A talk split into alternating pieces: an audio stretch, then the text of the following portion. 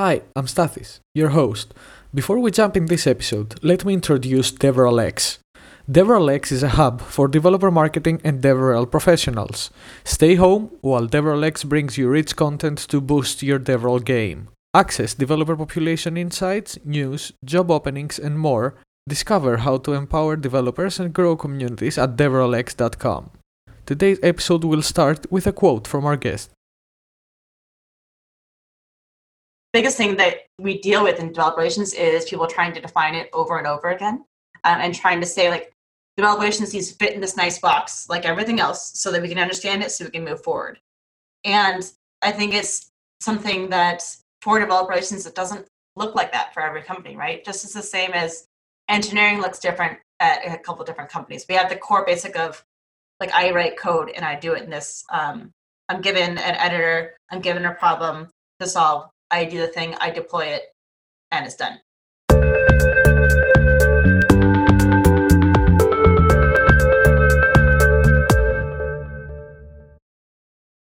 Hi, I'm Stathis, your host. Welcome to a new episode of Under the Hood of Developer Marketing, our SlashData podcast. Today, I'm excited to welcome a woman who leads the developer relations team at LaunchDarkly, Jessica West. Jessica, welcome to the show. Thanks for having me. Will you please introduce yourself to our listeners? Yeah, absolutely. Uh, as I mentioned, um, or mentioned, I'm Jessica West. Uh, I run developer relations over at Launch LaunchDarkly. Really excited. I've been uh, doing developer relations for many years now, uh, and coming from uh, background in marketing and engineering, and uh, really focusing a lot on the community and, and how we can help help each other get better. And yeah, excited to be here on the show. You mentioned uh, engineering and marketing. I think you're the first ever guest to have a background, you know, in both. Usually, you have guys coming from engineering and transitioning to developer relations, or uh, from marketing, and then yeah. So yeah, this is a first, and I'm very happy for it. So, how okay. did you end up in um, developer relations and uh, yeah. your current role? Sure. Um, it was it was a path, a journey, um, as as many of us have had uh, with technology. But I started out in marketing uh, when I first got out of when I was in college and then after, uh, and really enjoyed it. But I always kind of started digging more and more into the technical part of it. So starting with SEO and looking at you know what makes websites tick, uh, and then diving into working into CMSs and customizing things there and doing lots of work in PHP. And then I realized that I had an affinity that I was really enjoying engineering. So I started making a pivot and doing uh, more work in databases and uh, learning Ruby on Rails. Went through a boot camp, enjoyed that, and then came into engineering role. And all throughout that, I was I was working with people and trying to find, you know, finding a mentor because anytime you're switching careers, it's hard to it's hard to do that just on your own. So you're always looking for what's a person that has a path like me so I can know that that's a successful path. And so I, I noticed when I was making this change, there wasn't a lot of people that, you know, were like me or that I, I couldn't find a mentor really easily. So it was really important to me as I was making this transition to work in the community and help help other people find help mentors and help being that mentor for someone else. And so that's what kind of kickstarted my work in the community and just getting to know people within the technology space. And then I went into engineering more and more, and I was leading uh, a team at a couple startups.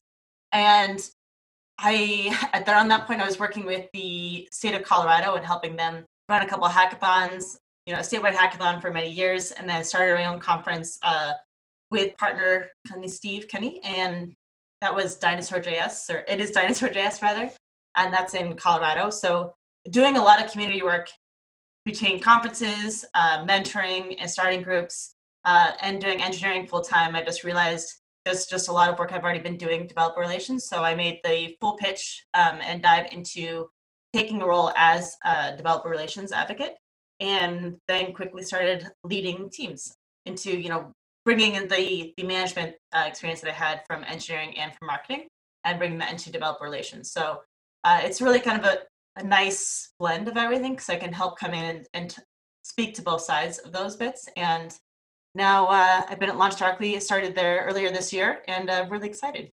Yeah, great. That's been a great journey, and um, I'm sure your community work in the earlier days as a being the mentor you couldn't find really helped you in the role in developer relations. Yeah, absolutely. It really helped kind of give start creating that empathy, you know, and you know, sympathy and empathy moving from one thing to another. So I hope that I can continue from the lot of work that I do, like helping be a mentor in the community um, to people. Was there a driving force or a, a role model that led you to you know being more interested in technology or it was it all started with seo and then everyone everything you know went from there yeah it's it's a combination of things um and so you know it started with like the the interest uh, you know of seo and understanding what makes things tick i've always been really excited about you know like it's funny that this is under the hood of marketing because that's how i describe my interest of like peeking under the hood like what how does this work? You know what what's going on? And um that's that's what really drove me into learning more about development and how how the website works right? And then and then even deeper you know now that i know how it ranks well how how does it rank well? And what can i do better about you know making sure that my website has clean code and what does that mean? And and ultimately like understanding how things work and then trying to solve problems because i think a lot of us one of the the really great things about learning how to code and you know being in engineering is that you have an idea and then you can then take that idea and then bring it into paper and bring it to life right? So you can see it from the idea stage into you know the beta stage of like here's here's a prototype of what i'm thinking about you know and then you can talk with people about it. And sometimes that doesn't always you know that doesn't always translate well when you're trying to get that to somebody else. So i think those are one of the reasons i was really excited about doing engineering as well. Yeah it looks like it's uh, it's been a great journey or more of a destiny i guess the way you the way you described it which is which is great. Was there a habit that you picked up in your childhood and you still carry to work life today? Oh yeah probably a few. One thing i think is interesting so i'm the oldest of four and my parents unfortunately were separated at a young age so it was lots of you know managing and like and bringing things and trying to figure out okay here's here's the situation how do we make it work you know whether that be through you know, like short charts or, you know, getting allowance so that I could go uh, get, you know, my favorite ice cream down at the store or, you know, or whatever, whatever it may be. It was lots of, you know, problem solving and trying to manage through chaos. Um, and I think, I, I talk about a lot, was like, I think working, like being the eldest or like in a family of that nature, you kind of learn how to thrive and work in chaos. A little, you know, a little bit of controlled chaos. And I think that's a lot of things that you see in startups, right? Everything's going a really fast pace. Not everybody's able to communicate as quickly as much as they'd like to, and really like any any space, and especially right now where we're in pandemia, you know, there's just a certain level of chaos that we're all experiencing, and how do we continue moving forward and driving through that? And I think from childhood, being kind of naturally in in that space and having to move forward has been something that I've carried with me today. Yeah, definitely a great skill to have, you know, at, at all points. Yeah. Especially if you you know work on it since childhood, it's I think it's one yeah, it's of the top soft skills you know ever. You know, yeah, it's become second nature. Yeah, yeah. Oh, it's perfect for you. It looks like um, all the pieces of the puzzle come together, you know, and everything in right place. Yeah, absolutely. I think it's time for our insight driven section called Let's Talk Data. Yeah. So please pick a graph from devrelx.com slash trends and um, tell us why, what and why it stands out to you. Yeah, so actually, I really liked a lot of the the graphs. I was looking through, and I found myself just digging into each one. I was like, "Oh, this is interesting. This is interesting," and so I had a hard time, you know, keying into it. But then I walked away and I stepped back and looked at. it. I was like, "What is something that's really interesting? You know, like what is something that like I I speak to and then one other one. And one of the things I looked at was the open source graphs. And it's actually between, you know, everyone uses open source to also the types of people that are contributing. And so it was under like like the three out of five developers contribute to open source software and why they contribute and, and you know out of like people using open source. And so I gave a talk about this actually a couple years ago, maybe five years ago or so, um, at a an event and talking about you know the fact of like how when we say like everyone uses open source and then only the, the concept and the thought around open source software in general. Like i think a lot of us use open source software more than we think or what we've technically defined as open source software. Technically like slack is open source right? Uh, how many of us use Slack for for work that we do, um, you know, and every day in our jobs? Like we're we're using open source software everywhere. So I was looking at the the point of like open source sample code, open source infrastructure libraries, and and all these different things, and then thinking around who who's contributing to these. So that one, and then we look at like the three out of five developers contribute to open source software. And I think it's unfortunate that we only have three out of five. And then from there, you know, why is that? Like, what is what is the cause for only only three out of five? And I think that we see that there's, I'm sure there's many other people that are that have dove into this even deeper than I have that talk around the the environment that our open source, you know, software like contributions technically have, right? And so from that we see you know for if you want to contribute to open source you know there's a certain level of like i need to feel like i'm i'm good enough to contribute right and i think from that one we don't see as many minorities coming in and contributing to to open source software uh, because maybe they don't feel like it's a as welcoming environment as we'd like you know or or like maybe like their code is not the same quality. And and it's it's something that's at deep in your core like it's a little intimidating to say like here's something that i wrote pick it apart right? And so we we feel like we do that in our engineering teams and through pull requests and, and things like that. And that's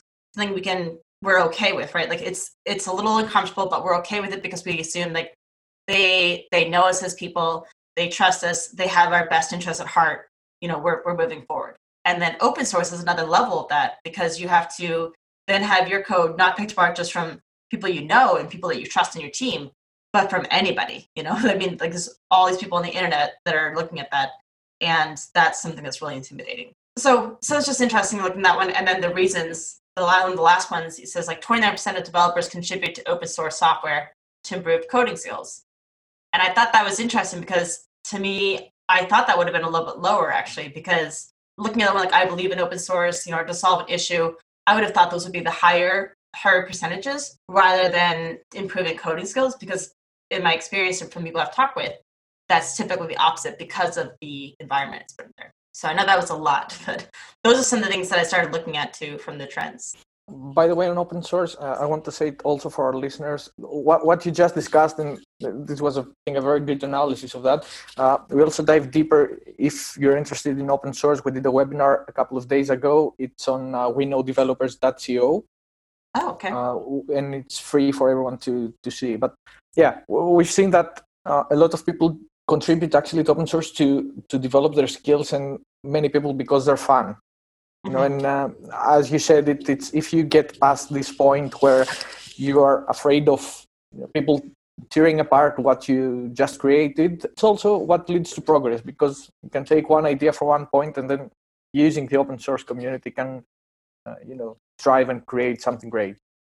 Totally, yeah, and I think, and it really, it's there's a lot of factors that come into it you know for like where you are in your career and what and and how the, the comfort level and, and maybe even kind of if you take a you know deeper psychological level like how comfortable are you with people that you're talking with right so if you are comfortable having that one and you really want to see the improvement i think open source is a great way to improve that because you are expanding the amount of like people that you have access to in that knowledge base right not everybody on your team is going to have that same level of expertise on one subject that you would experience with working with an open source uh, contributor um, elsewhere.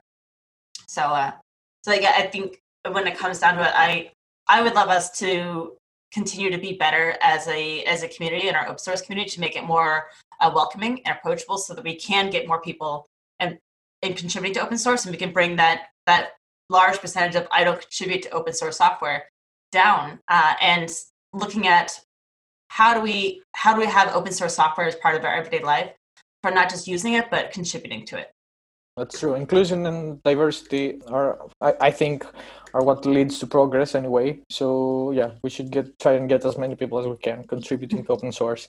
Yeah absolutely yeah.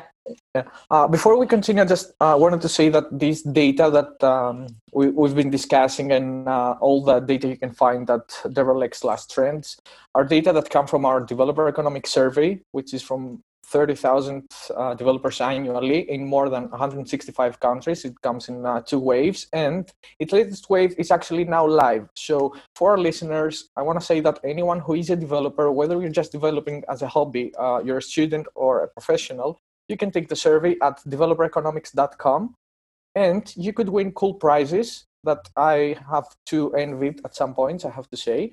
And uh, your results uh, will lead to stimulating conversation like the one we're having to and the one you're listening to, but also will help, um, as is our motto here, you will help the world understand developers and developers understand the world. Jessica, what do you love most about developer relations? I think the thing I love most, which is what you know brought me into into the space, is getting developers to you know that that aha moment, you know that that sweet spot, and that and and that's from you know helping them solve a problem. I think that's that sense of like uh, of accomplishment and that I was able to help someone you know move forward is huge. And, and I'm backtracking that too. I think that goes into you know having like that that empathy for developers, right? And so saying like hey i know where you are like i know what it's like to to have production go down right and and being paged at two in the morning and and trying to figure things out you know or trying to build search from scratch or you know deciding like what's the base like best way to like where should i set an index on within my database to make sure it's the most like optimum you know level of like functioning. So all the you know all the different things that come into our lives as developers and how how we're still able to solve these problems because it, it's hard right? So if you think like our product manager or you know our project manager comes and is like hey i need this feature built and they drop it here and it's then you can look through if you have a great project manager they've you know if they've gone through a couple things of like here's the process i think this is how it should function here's the steps here's some tech, tech, technology i just need you to build it not everybody is that lucky. Um, there's some that are just like, hey, I need a thing. Can you go figure it out? And so it's lots of investigation and trial and error, and and it's hard, right? So when you when you have people in in a role like develop relations, and you can talk about like here are some of the solutions you have out there, and it may not be you know the one that your company represents, but here you've talked to someone that's more you know that's helping be a subject matter expert on that one thing. It's a resource. And that for developers it should be a resource of like hey i have a question about you know feature flags for example. Like what's the best way i should set this up? And developer relations and a developer advocates should be like oh sure. Like let's talk about your problem first. Like why do you think you need feature flags? Oh yeah. Okay that sounds great. Let's keep going. And and going into that uh, the getting someone to be like oh that's great. Thank you so much. I didn't think about that. Or maybe they were using your product already and they didn't quite understand what feature was doing what and you were able to help clarify that. And getting that whoa that's awesome. I didn't know that is huge. And that's such a huge it's such a great moment and it's such a thing to kind of like revel in and i love it so much and that's one of the things that i really enjoy and i love about what developer relations is and about yeah, and I think it should be. You know, it's a uh, it's a noble cause after all. When you help, or uh, even when you just empower someone to to achieve something, especially their goals, and um, as you said, in uh, such a pressing environment at times, yeah, how can you not love this? yeah, exactly. Yeah. What has been then your biggest challenge? What has been the, the most difficult part about developer relations? I think the biggest challenge is the the misunderstanding of developer relations, whether that's from the community or internally. I kind of preach about this a lot, I guess, uh, around you know how how you can get best get understanding for them. Because I think biggest thing that we deal with in developer relations is people trying to define it over and over again, um, and trying to say like developer relations needs to fit in this nice box like everything else, so that we can understand it, so we can move forward. And I think it's something that for developer relations it doesn't look like that for every company, right? Just as the same as engineering looks different at a couple different companies. We have the core basic of like I write code and I do it in this. Um, I'm given an editor, I'm given a problem to solve. I do the thing, I deploy it, and it's done. But there's different ways of of doing that, right? So for developer relations, because it is this hybrid of coding, uh, writing content, uh, being in the community, it's hard. It's a lot of context switching. So you have to find, you know, a certain individual that that fits that bill. You have to find the team that allows you to context switch and do that so it doesn't veer all the way into marketing or all the way into engineering or some kind of hybrid of, of in between where you're not quite sure what's going on. And the bigger part thing too is like you need to be able to communicate your value and understanding to your management and your ex- executives, right? And that's that's the that's the big thing, right? Because without understanding from your executive team, your leadership, uh, even if it has the best intentions of coming in and saying, yes, we want to develop relations, if they don't quite understand why they want it or why they need it or what's the benefit to the company, ultimately that's going to lead to you know to the, the team being let go and and being eliminated because there's no understanding and it is a cost center so we look at the value develop relations is and and what it can be. And it's so so beneficial to working with the community but it doesn't tie directly to to the funnel. It doesn't tie directly to the product. It has three ties right? So we're measuring not just community uh, interactions and we're measuring you know like what are we doing to help bring things to top of the funnel and bringing awareness to marketing? And what are we doing to help provide value to things that engineering is producing? So all that comes into there if it's not properly communicated or either you know internally and externally it leads to a big misunderstanding and then you're having the problems we have we've seen a lot of problems a lot of uh, companies today amongst anything else i think that's like the number one challenge that that i've seen coming into this industry and then i continue to talk with people about yeah, I totally agree there, and um, I like how you, you started it. You know, from not being able to to define it properly or trying to define it in a way that, uh, as you said in a quote, we so we can understand it, and uh, trying to communicate how beneficial it can be for an organization to the executive level has been, uh, I think, the one that came up most of the times in, uh, as the biggest challenge. You know, many people believe that without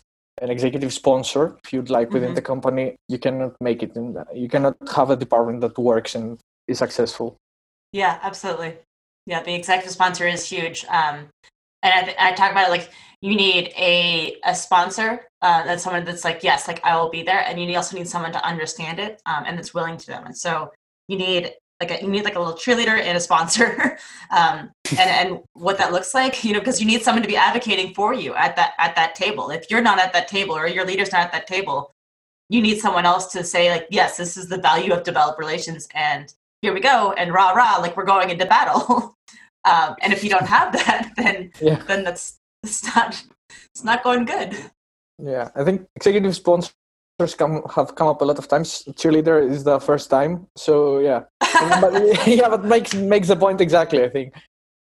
Yeah, well, yeah, former cheerleader here, so it's it it plays it plays. So, except for uh, cheerleading skills, what do you think are the skills that someone should possess so that they're good a good developer relations professional? Yeah, I think that as let's start as an individual contributor, you know, as an advocate. So coming in as a developer relations advocate, I think that thing that makes you that has the most authentic voice is when you can have uh, empathy for the developers, and I think that's different. When people we talk about like empathy, empathy, empathy, and we hear it a lot, and I think there's a difference between empathy and sympathy, which I mentioned a little bit earlier. You know, empathy for developers and empathy in general is like when you say like I've I've witnessed it, I lived through that, so I can tell you like I understand exactly what you're feeling, and that's a lot different than sympathy of saying like oh, that sounds hard. That sounds tough. And let me lend you like my ear and let me talk to you about it. And I think that's the key difference here for developer relations, like is having that empathy, right? You need to, in order to authentically connect with other developers and to be successful at your job, you need to know what they've gone through, right? And what like what you should be going through. So being able to walk the walk, talk the talk, sort of thing. So coming in and having a background in software development um, having a background and, and like and and being able to write and communicate effectively that's the biggest thing is because we go back to communication it's not just communication to you know executives or anything else but that's communicating to to other engineers of like oh what is like let's talk about your problem. You know tell me about that and then how do i communicate the solution in the best way? Or how do we how do we go back and forth? And so that communication is key. Uh, and that shows through writing um, and speaking. Uh, and that speaking, then you can use that for what we see a lot of developer advocates doing um, is you know getting on stage and giving talks and talking me through what their company's value and, and like and why why you'd want to use it. So really coming back to having having a background and being able to like live through the experience as a software developer, uh, assuming that's what you're doing for developer relations, as there's the title of developer in there relating to developers, and and then and being able to communicate that idea.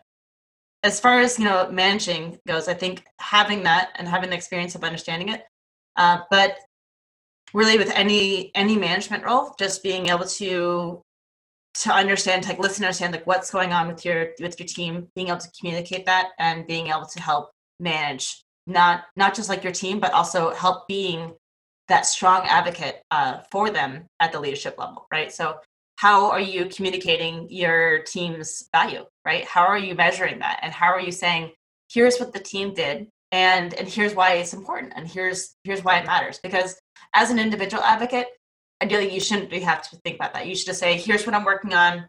And you should understand, like, have that understanding of like, this is the value I'm bringing to the company. But as far as communicating that all the way through and compiling and bringing that and having that, you know, whether it's a cheer or a battle, wherever you're going, that should be your manager's job. And so, as the manager, as a leader of the team, they should be doing that on your behalf and working really hard to make sure all those efforts are being shown. So, and creating some of the amazing advocates we see out there, like there's you know there's a manager that's helping like making sure that they shine uh, the best they can.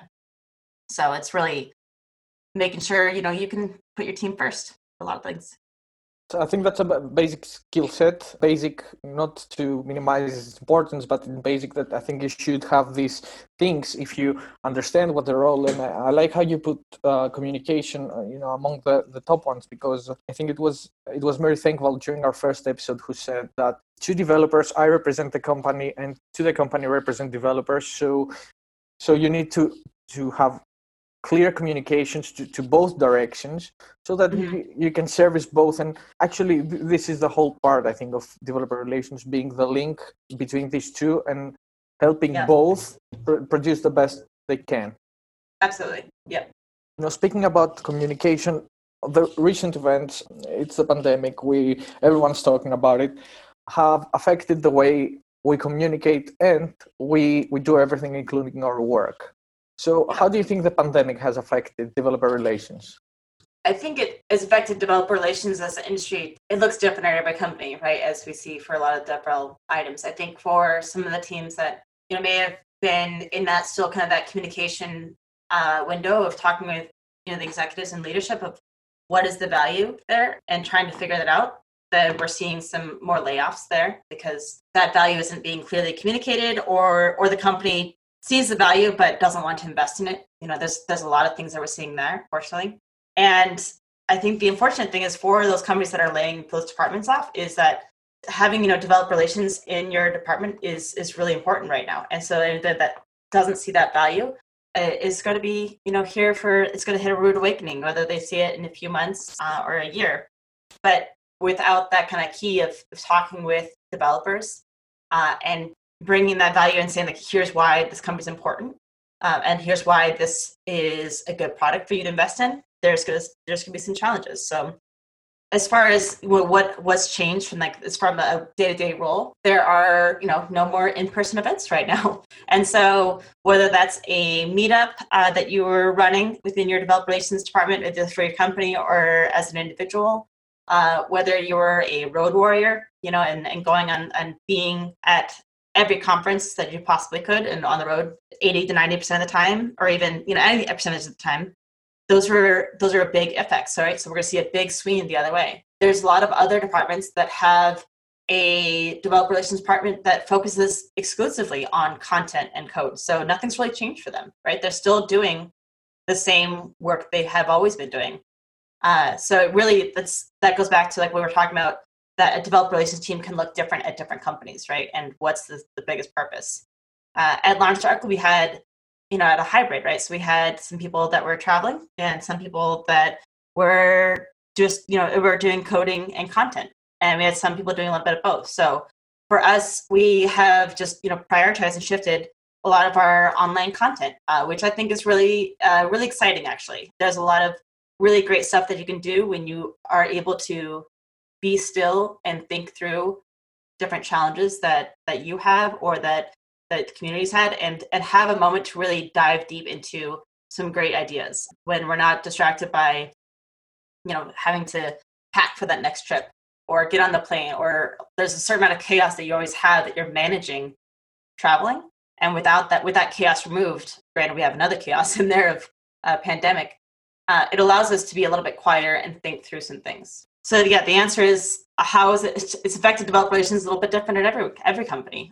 But in general i think actually mary tess and i were on a uh, webinar. We and we were talking about through like what what does the developer relations look like at your company and like and how how you can help be an asset there. And there's just so so many things you can do for developer relations that are beyond events and beyond travel. You just pick a path and you and you can go so i think it's, it's really interesting seeing seeing how that's you know panning out and for how we'll see developer relations teams function in the next uh, few months you discussed about you know how developer relations is different in um, in each company. Where do you think developer relations should be, you know, uh, be under or be reporting to? Should it be marketing, sales, engineering, or should it be, you know, a different? You know that topic, that question is like right along with like what backpack should I get for developer relations? um, it's a it's a hot topic. So earlier on, I was strongly I always thought like that developer relations should be in uh, product or platform because I think it's the, the very like neutral place because you are you're not going all the way into engineering, you're not going all the way into marketing. Uh, and I still stand by that. I think it the big the first answer is like it depends again on like the company values like where is your executive sponsor lie you know if the person that thinks that the biggest value you can bring to the company is in marketing then i would be in into marketing because i want to be with that yeah, that sponsorship and that you know my my cheerleader I want to be aligned with them and see whatever I can do to help bring bring that value. But ultimately, if if we were able to hit, like if you were to choose who your who your sponsor was and who you'd want to help like lead that in the most let's say impactful manner that possible I uh, go back to I think product or platform because I think that it really helps you see at the core like developer relations related developers we're thinking about the product and we're taking how does that product relate to developers and how do I think through that? And so if I think of that way, and product ideally should have this really beautiful feedback loop, right? Of hey, hey, community, we just had this new release. What do you think? And the community is like, oh, that's great. Let me look at it. And then they look at it and say, this was great. This was not so great. Here's what I could think could go better. So having that feedback loop and loop open from product to go out to talk to the developers and having that feedback loop coming from developers back into product works really nicely when you have developer relations there because you have an authentic connection and and a portal so to speak that people can come in and say like hey devrel i have i noticed that you have this new product release you know like there's some i just used your product and i have some feedback uh, and product departments aren't always prepared to have that from without developer relations right so that's why i think that's a really nice way of having DevRel there. Uh, and also it allows you to understand like what's coming up, what's coming down the pipeline for engineering.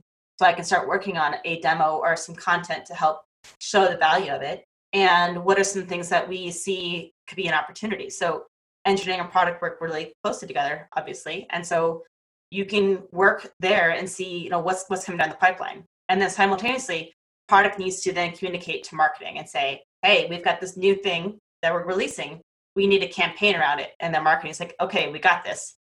And you can then help amplify that message with marketing, and again, from the authentic point and saying like, hey, I understand from the developer community, here's here's where we can best like hit that message. Right. And like, oh no, you should absolutely not say that. And you can help, you know, veto and and, and help guide your marketing team to be that authentic voice. Uh, but you can do that with being in product. When we're in engineering, when you see developer relations teams and engineering alone, oftentimes you'll see it goes almost and sometimes too deep into like doing you know documentation and like writing SDKs and doing all this coding work which we can do. But then because we're working so hard in that, sometimes we forget like we lose touch with the community part, right? Because you're focused, you you kind of have the the uh, blinders effect of you're just working on your own code and you forget about what's going on in the community. And on the flip side, going into the marketing side, if you're only in marketing, you can get, you know, kind of doing a lot of like maybe social media and running the Twitter account um, or Facebook or LinkedIn or, you know, whatever, whatever social media you're doing and talking out with us and doing the megaphone and forgetting about at the core what the product's representing and what what engineers are at your company what are they doing and how are they feeling for the product and represent it and what could they be better. So living back yeah product and platform i think are a nice place for you to be to kind of have your hands in both those and see see come from like eagle's eye view of what's going on and help amplify that message no matter what it's amazing how you know you're just answering the question which i don't believe has a you know a correct answer because it's um, as we said it depends on the company and plus it's such a hybrid role because you just said it on how many different points you know developer relations touches and uh, you're in marketing and then you're in uh, platforms and then you're with the community and yeah, yeah. not to mention pre-sales or post-sales exactly exactly yeah yeah it's um I, I wanted to mostly you know to pick your brain on on that and thank you for sharing all those because it helps put the the role in a better perspective and all the touch points that it has within within a company. So yeah, this absolutely. is why it links to what we said before how it, it's challenged to actually define the role. Yeah absolutely. Assuming now that you know we're back to normal uh, in the way we we knew it. Uh, how do you see developer relations evolving in the future? Yeah, uh, that's a great question. So I think for developer relations evolving, there's uh, there's a lot of great things we can look at, and so one of them I would love to see is for us to take advantage of better mediums and platforms. Uh, and what I mean by that is, for example, we've seen uh, Twitch become a pretty big platform, right? In the past mm, two years, I want to say. Uh, you know, it was traditionally made for just you know gamers, right? There's a lot of a lot of gamers sitting there um, using it, but now we're seeing it as another way of talking through and walking through a project. So Suz Hinton is one of the people, the early people I saw doing coding on Twitch, and I was like, oh, that's cool. That's a different way. I hadn't even thought of that. You know, because I've always you know like I've written a tutorial and I might do like a quick video of me trying to walk through something but Twitch opens it up to another channel, which also helps us right now in the pandemic, right? Is that I can reach other developers through, you know, kind of the comforts of my own home, right? And I can I can do that with not going to an event that maybe someone can't fit to, um, and it's it's coming on later. But it opens up a line of communication for, uh, you know, Q and A and looking at what like what's going on in my screen, what's going on in their screen, and I think that is just a really really great thing. So seeing developer relations evolve I think taking advantage of all the different tools we have at our disposal and using that as a way to connect to people because ultimately we're not going to be able to talk with everybody at once, right? That's not going to be affected through our just our website or just going to an event or, or putting things on third parties areas.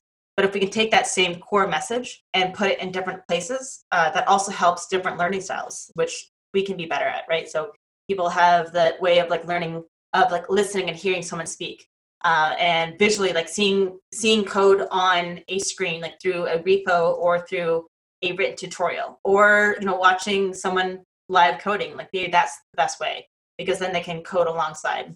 Those different like targeting and talking with those different types of like learning profiles i think is one thing we can be much better about as an industry and and talk about openly and say like here are the different things we're using and here's the different why we're using that uh, and I think that's the next evolution I'd like to see for developer relations. It's also great how you know one. I want I want to say drawback, but it's much bigger than that. But you get the point. You know, opens up access to new channels that you maybe you we didn't even think about before that. Yeah, absolutely. Yeah, because I mean, if you had asked me three years ago about Twitch, I'm like, Twitch what? Like, are what, what are you talking about?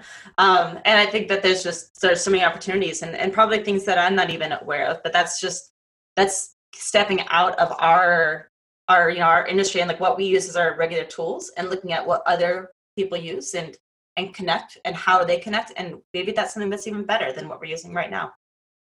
Yeah, I guess we'll have to see what the future holds for us. But uh, I think yeah, more or less this is the the direction of like I'd also like to see to see it getting at. Yeah, uh, absolutely.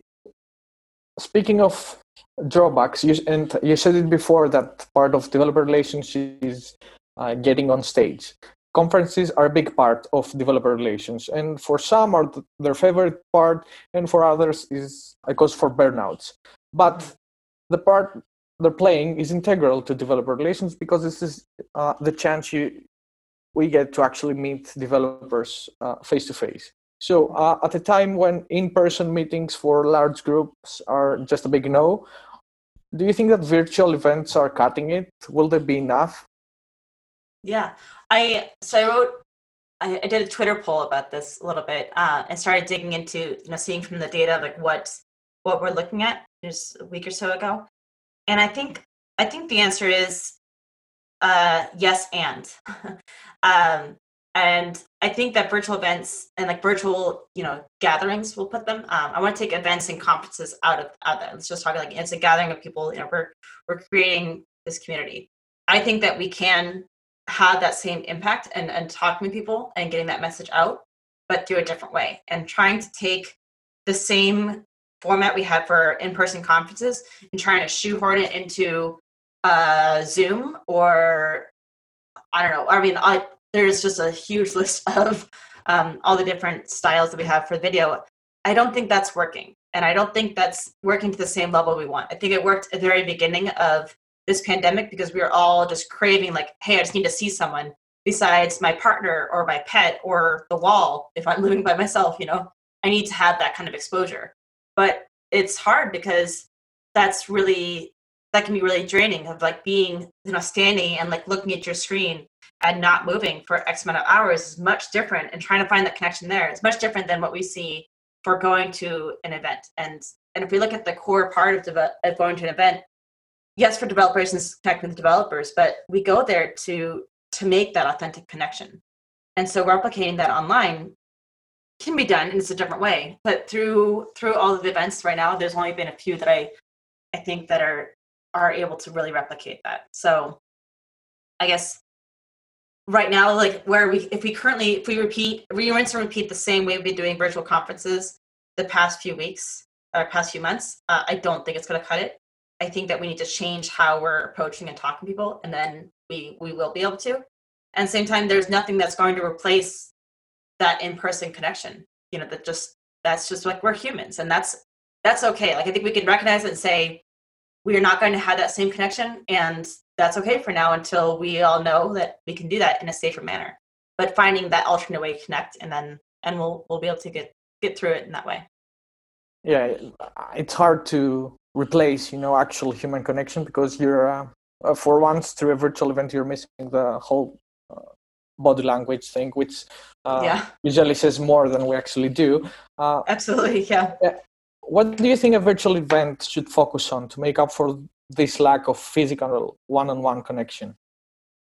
Yeah i think creating more opportunities to have to create kind of quick hallway chat conversations um, that we saw that as like more of a, a, natural way of like how do I how do I connect with someone that's interested in the same kind of content I'm in or the same you know like same after event activity? Like someone is really into karaoke I want to go talk with them you know or maybe we're trying to find uh, we're in a region that's got really good uh, tapas so we're going to go find that like where's the best tapas place and, and things like that and all these things are driving that connection or kind of opening up that opportunity for people to talk with other people that have a similar idea and interest. So if we can help replicate that for different events and creating you know this whether that be through quick you know games of conversations of like here's this question like raise your hand if you're interested in this. And now you go into this group you know or or randomly taking people into a group and then having them talk through a couple themes i think is a great idea.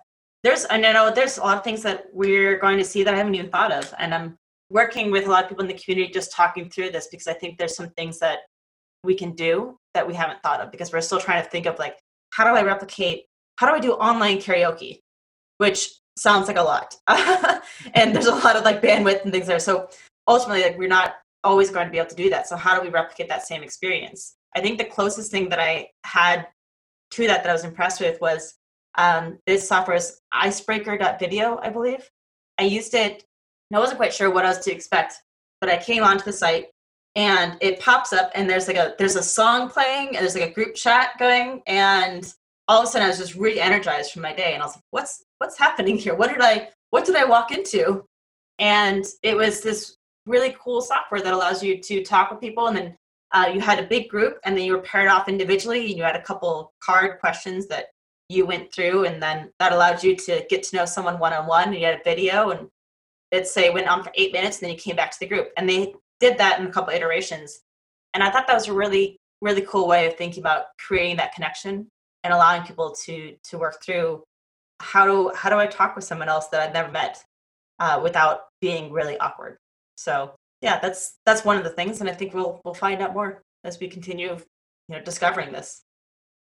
Yeah i'm sure these are all great ideas you know already and i think the more we you know as all events are now rescheduled to be uh, online events or at least most of them i'm sure we're going to see a lot of new stuff coming up to trying at least to, to recreate this experience. Yeah that's what like from all this chaos and stress like we'll have some like some really cool creative ideas that are that are born from it so uh, another thing I want to ask you is, do you have any tips on how you can uh, reach and talk to developers when you can't meet them? Yeah, I think uh, there's a lot of things you can do. Um, going back to I mean, like reaching developers, you know, where where they are. Not a lot of developers are at those events, right? I think that's a that's something that we we assume, but not all developers have a budget from their company that allows them to go to those events. The time off, maybe not.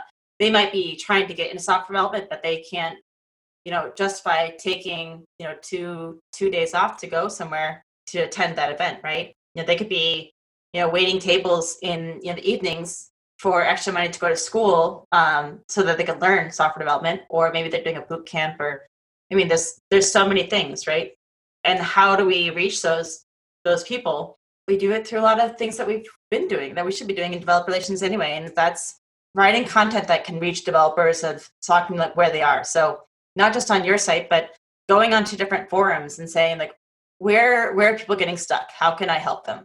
Going onto platforms like uh, Dev, you know, Dev.to, and and publishing, saying like, hey, here's an idea I had, and being a part of the discussions there. They've got forums there. There's there's forums, you know, everywhere, and so you can spend a lot of time uh, just responding and, and reaching developers in different places on online that you weren't able to reach even before at events. And that can be through written content that can be through demos through content of you know live coding like twitch that we talked about earlier. Yeah it's just you know and like doubling down your documentation and working with engineers there uh, and how do you make it more more accessible and how do you make it more interactive? There's just i think there's just a plethora of oppor- opportunities there